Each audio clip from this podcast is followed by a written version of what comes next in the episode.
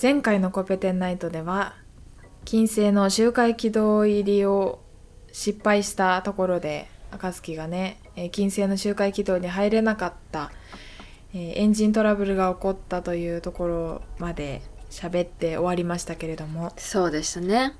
あの、はい。本当に1時間弁が開く開かないのその一つで5年結果が出るのが違うという、すごく繊細な話を聞きましたね。はい。びっくりしました。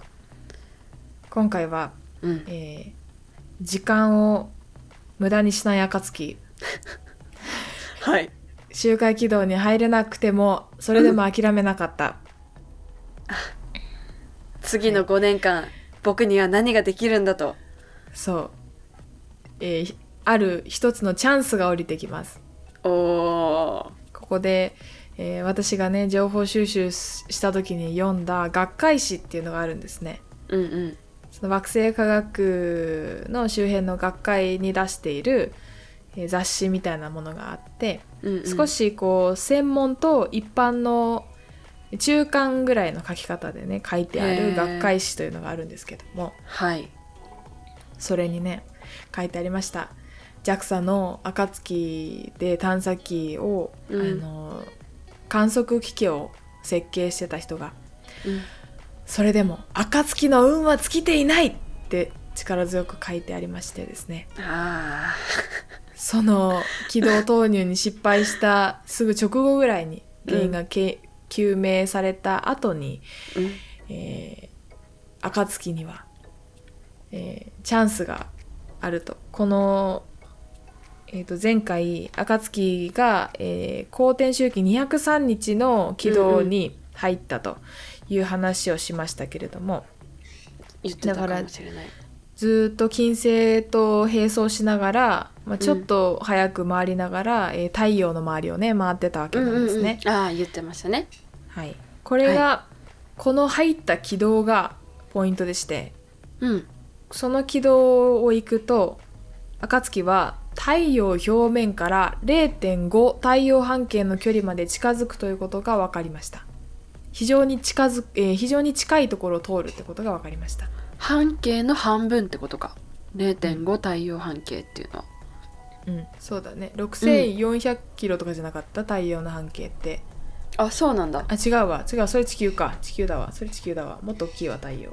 太陽の半径。そうだね。あの言葉悪いけどクソでかいイメージだね。そうだね。あ、うん。えーっと69万6340キロ。桁が 桁が違約かった。70万キロでした。かしこまりました、はい。えが半径？半径。半径。半径です。半径です。でかいな。大きいね。あの、うん。地球と月のセットが2個弱入る。2個半径にね。うん。うん。2個2個弱入るるね。半径にね。だから直径に4 4つ分入るね。3つちょい3入るね。つ分ぐらいだね。そうだね。はい。非常に大きいですね。大きいですね。の半径の半分ぐらい。まあじゃあ地球と太本当月と地球の距離よりちょっとなうんぐらいか。のとうんころぐらいに太陽の距離に暁行けると。一番近いところで、はい。おおで想像してみて太陽の近く。暑いんじゃね？だいぶ暑い。そう今心配になったもん。うん。溶け,、溶けんじゃねって。そうそうそう。ほん。と危険なんよ太陽の近くって。危険だししかも太陽って重力あるでしょ？もうななんてアホなこと言うんだろう。重力に近づけば近づくほど、重力あるでしょ？あるあるある、う。んある一瞬忘れそうになったけどそうだよね。シューンって吸い込まれちゃうよねそう近づけば近づくほど距離の2乗に比例してうん。2乗に比例 ?2 乗に反比例？ちょっと待って、ね、反比例？うん。だよね。近い近い方がだって強いんだもんね。力強いもんね。そう距離の2乗に反比例するからかなりうん。少し近,、えー近づ近づけば近づくほどうん。非常に太陽太陽の重力の影響を強く受けるとうん。いうふうになる。非常に危険なねしかも太陽って磁場があるからうんうん。磁場のその磁力線とかも吹き出してるわけよ。太陽風っていうのもあるのよ。ああオーロラ作るやつねそう、太陽から出てくるプラズマの、うんうん。まあ、風ですね。プラズマをすプラズマがすごい勢いで飛んでくるわけ。非常に危険な環境なんですね太陽の近くって。でもチャンスなんです。チャンスなんですか？はい。暁ド M か？ド M なのか？ド M なのか？えーっとですねなぜ、えーチャンスなのかっていうと、うんえー太陽コロナ問題っていうのがあるんですね。太陽コロナ問題。はい。はい、えー太陽の表面温度っていうのは約4000度 C なんですけれどもうんうん。その外側にははい。100万度 C にも上る非常に高温な太陽大気コロナが形成されています。暑いですね。あー聞いたことあるかも。表面よりねすんごい暑い、ま、周りの方が暑いのは何ぞやなんでやっていうそうそうそうそう。やつね。なんでやっていうやつなんです。それああが太陽コロナ問題。そう分かってないんですよ。なぜ外側の太太陽大気の方が暑いのか。へえそうなんだ。太陽ぐらいなんかメジャー、メジャーというとあれだけどこんな誰でも知ってる星、星？なのに、そうなんだね。周りのコロナがなぜ暑いかって分かってないんだ。そう、まあなんとなく多分、あの磁場の影響だとかうん。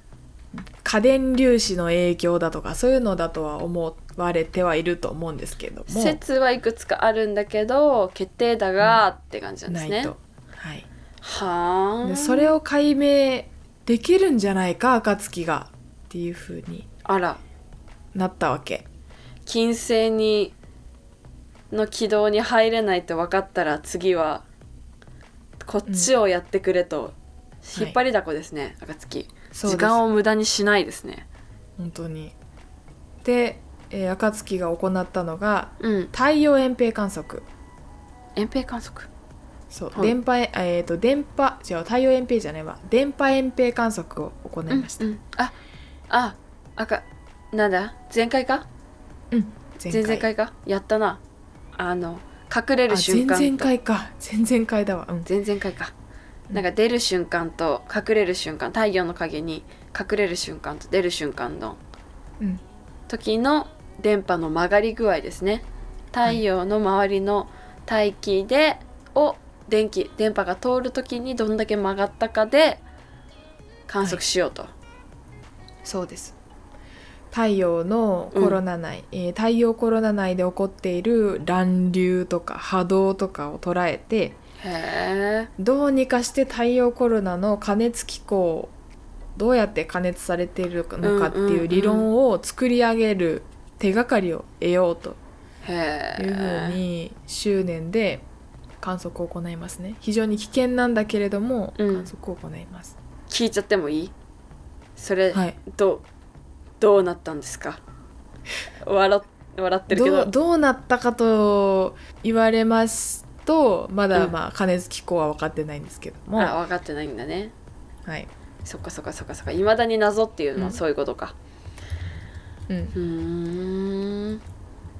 まあ、データを取れても、うん。あのそのデータを解析する人が十分にいないとなかなかそのデータが生かされなかったりするのでで意外とねあの探査機送ってさたくさんデータ取ってくるじゃん。うんうんうんあの2年とかの間でさ周回軌道を回りながら例えば金星でも火星でもデータ取ってくるじゃん。はいはいでいろんな観測機器あるじゃん。そうだね結構解析の手が足りてないデータってあるのよ。あそうなんだじゃあデータはあるけど誰も今手つけられて誰も手つけられてないことはないのかもしれないけど、うん。こう細かく見られ見れてない。うん、へえなんかみんな喉から手が出るほど欲しいデータな気がするんだけどうん、そうでもないんだ。そうなの。へえああまあ喉から手が出るほどその欲しいんだけどうん欲しいんだけど、まあ、それよりも欲しいデータがを先にやるじゃんやっぱ。うーん。どの、うん。えーデータもうまみがあるから、うんそのまあ、時系列もものすごくたくさんあるしその中から、うん解析したいデータを取ってくる作業とかもあるからへえ非常に解析っていうのは時間がかかるんだけれどもしかも論文化に至るまでもすごい時間がかかるし何回も直されて、えー論文になるものなので非常に時間がかかるんだけれども、うんうん。だからまだその太陽コロナ問題っていうのがあもう結果が暁のおかげで分かりましたこれですっていう風になっているわけではないんだけどうんそうえー、と軌道投入に失敗した暁はそこでは諦めずそれをチャンスだと思って、えー太陽の電波遠平観測を行ったというんことです。まあそのなんだろう太陽コロナ問題を解解決っていうかについて考える、まあ、材料とりあえず分析する材料みたいなのは持って帰ってきたってことだね。うん、そうですねはあでこれにもりました。うん。暁の超高安定発信機、うん、USO USO ウルトラスーパーね、そう。知らないけど。ウルトラスーパーじゃなかった。あウルトラスーパーじゃなかった。今あ JAXA のうん。そう宇宙科学研究所のコラム「えっと、暁の挑戦。第15回。電波による金星観測」っていううん。のを発見しましてですねそれが正式名称は？それによりますとウルトラおステーブルオシレータオシレーター、うん、ステあーもう超安定。超高安定。オシレーターで発信機。なのか？うん、でした、ウルトラは合ってた。うん、 Ultra Stableステイトも合ってたね。うん、でこれがねえっ、とドイツのメーカーがうんうん開発したそうです。へえ、ウルトラスーパーじゃなかった。う んそうだね。ウルトラ ウルトラスーパーは確かに小学生すぎるかな。ちょっと小学生すぎるね、うん、なんか鬼ごっこの時のバリアの名前みたいだね。何それ？ウルトラスーパーなんとかなんとかバリアみたいな。あー。つけてなかったみんな。つけてたかな？あれ？うちの小学校レベルが低い。つけてたか。な。あれ低いんだ。逆にませてたんじゃね、ねいやあの子供がさうん。7567億何千何万何兆何千とか言ってるような感じ。そうだねそうだね。あ単位単位おかしい単位おかしい。うん。はい、あはいえー今回ですね、うん。えー今あのーこのウルトラステーブルオシレーターが、うん。ドイツのメーカーが開発したって言いましたうんけども、うん。えっ、と、えー後半暁後半がうん。それぞれの探査機についてと、その成果についてはい。軽く紹介していくんですけれども、はいその、えーその探査機に載せている科学機器を製作した会社についてもちょっと今回調べてみました。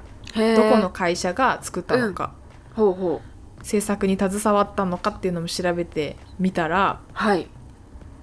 はい。非常に面白い企業を1個発見したのでその話もしようと思います、へえそんなのなかなか聞くことがないな。うん、あのあれあれみたいじゃない？そのなんだっけあの阿部寛さんのさ宇宙の町工場のドラマああったじゃん、ー下町ロケットか。それだ。あったね池井戸潤のね。私あれ見てないんですけど。私も見てないですけど。うん。あったね。リスナーさんはねわ当たり前に見るだろうっていう人の方が多いんじゃないでしょうか。あれは非常にあの話題になりましたからね。そうですねなんかすごいうちの母親は見てましたねあ本当うちのうん父親も見てましたね、大ファンでしたあれの、うんうん本も面白そうだからちょっと読みたいんだけど半沢直樹の,、ね。あのロスジェネの方から手をつけるか迷うところではありますね。ああそうですね。うん。そうですね。私あんま池井戸潤さんの本読んだことないな。私も読んでないですね。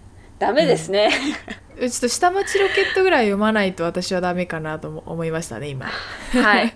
ちょっと焦りました今。ではちょっと暇を見つけてお手に取って。はい行きましょう。読んでみようと思います。はい。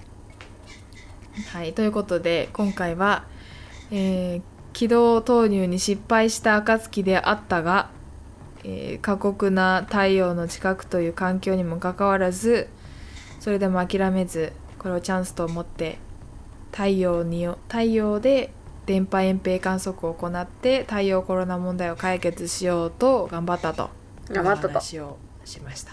はいさあ暁頑張れ。この後。次回暁金星行く。5年後のあの日。金星と再会合に向けてコツコツと準備を重ねる暁。5年間の厳しい後悔を乗り越えて運命の日はまさかの同じ日付。あ思ったそれ